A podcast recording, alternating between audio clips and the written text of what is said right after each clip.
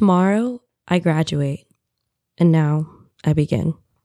How do I quantify these last four years? We can say that they were 36 months, 156.5 weeks, 1,095 days, 26,280 hours, 1,578,000 minutes, 94 million seconds that made up our time here. Did I make most of all of it? All those 94 million seconds spent on this hill in Ohio? Probably not. But I made it mine. I fell in love once and tried three other times. I made friends. I lost friends. People came in and out of my life. I grew close with some and grew distant with others. I developed an understanding for what it feels like for my heart to grow big and warm and unstoppable, and what it feels like for it to get punched and stabbed and bruised. I understood what it felt like for my heart to feel that dull, numb pain. I could tell when my heart might grow or shrink. I could feel it coming on. I became practiced. Yet, whether hurtful or infatuating, those feelings always surprised me. And despite pain, there was also joy, and I feel proud that I have learned them. For all the times I cried, I must have laughed twice as many times, at least that's what I tell myself.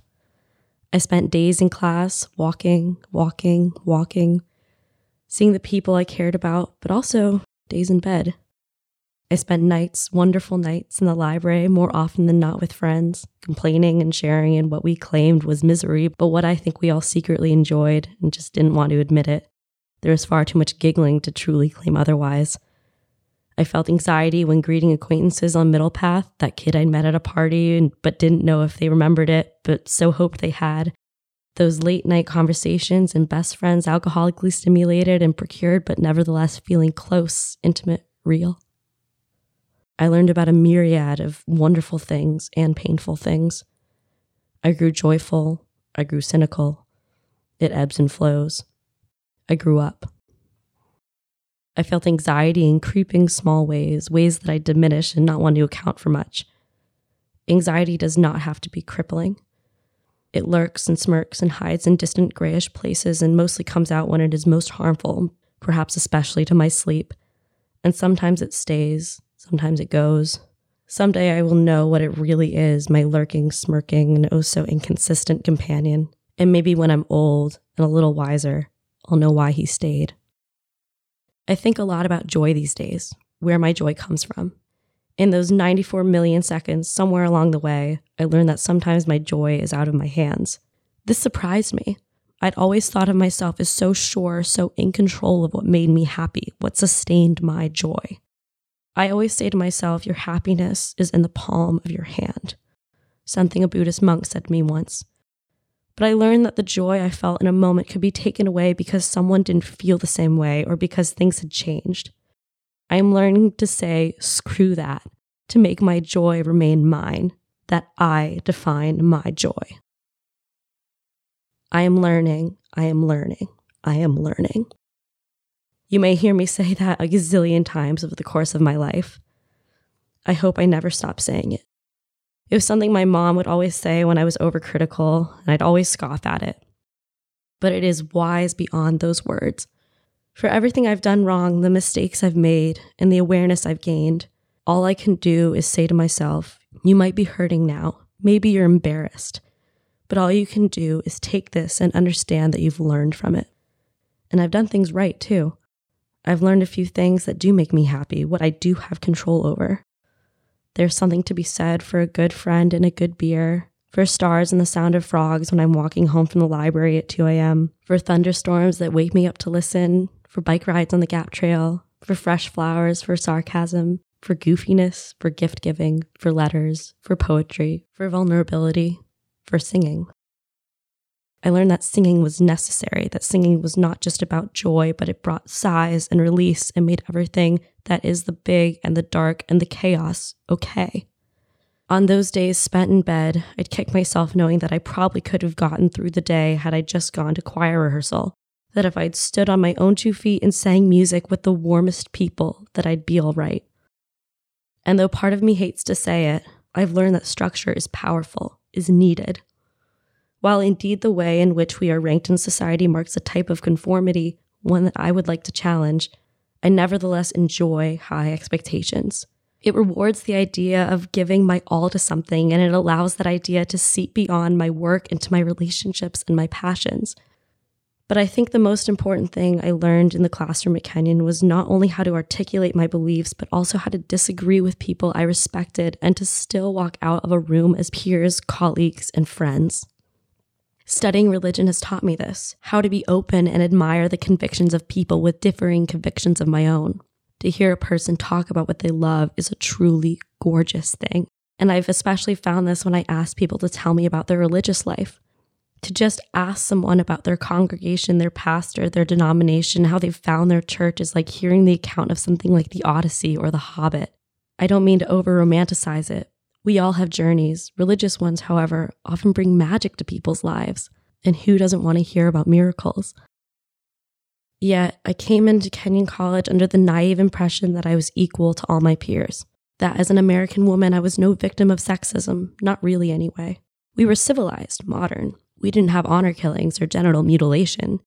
Yet, I now understand that being a woman reduces me in the most hegemonic of ways. In my English seminar this past semester on American fear, I would often write questions to myself in the margin of my notebook. Where is my power? Are women in constant liminal states? Will women always be victims? Is female solidarity possible? How do I have power?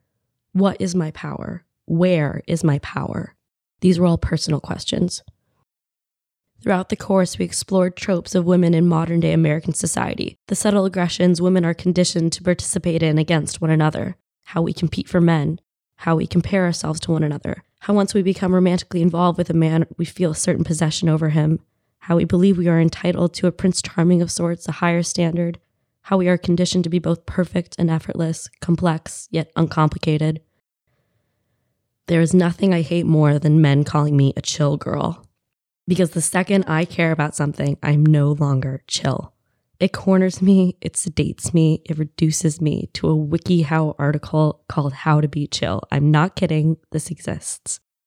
All these tropes are perpetuated in TV, film, books, music, all ingrained and naturalized from essentially birth.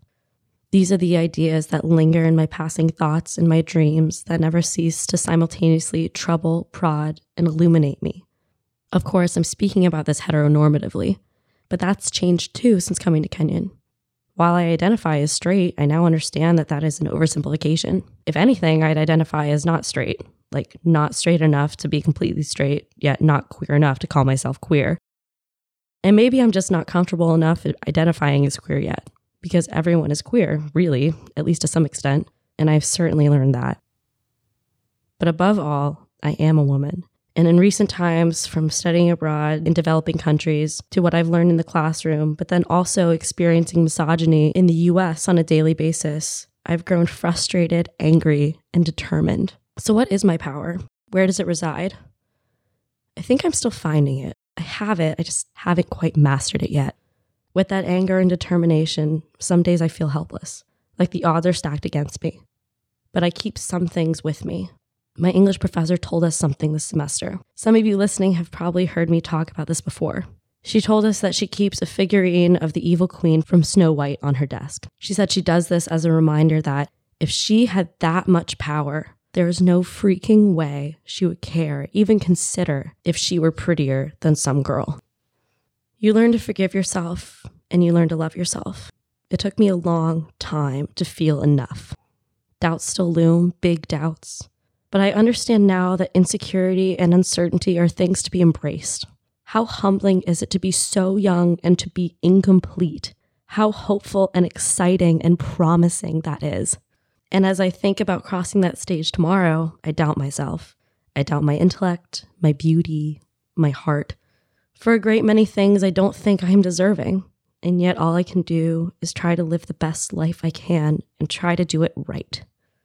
I will miss the people, my dear, dear friends, the conversations. I will miss this sweet Ohio air. I will miss the frogs.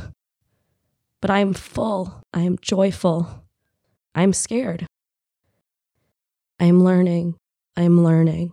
I am learning. And that is what made each of those 94 million seconds worth it. Tomorrow, I graduate. I end. I die. I've heard at various alumni events, see you on the other side, literally like we're dying. I hope that once I cross that stage, I will still be living, breathing, maybe gasping, but still living. I guess we'll just have to wait and see.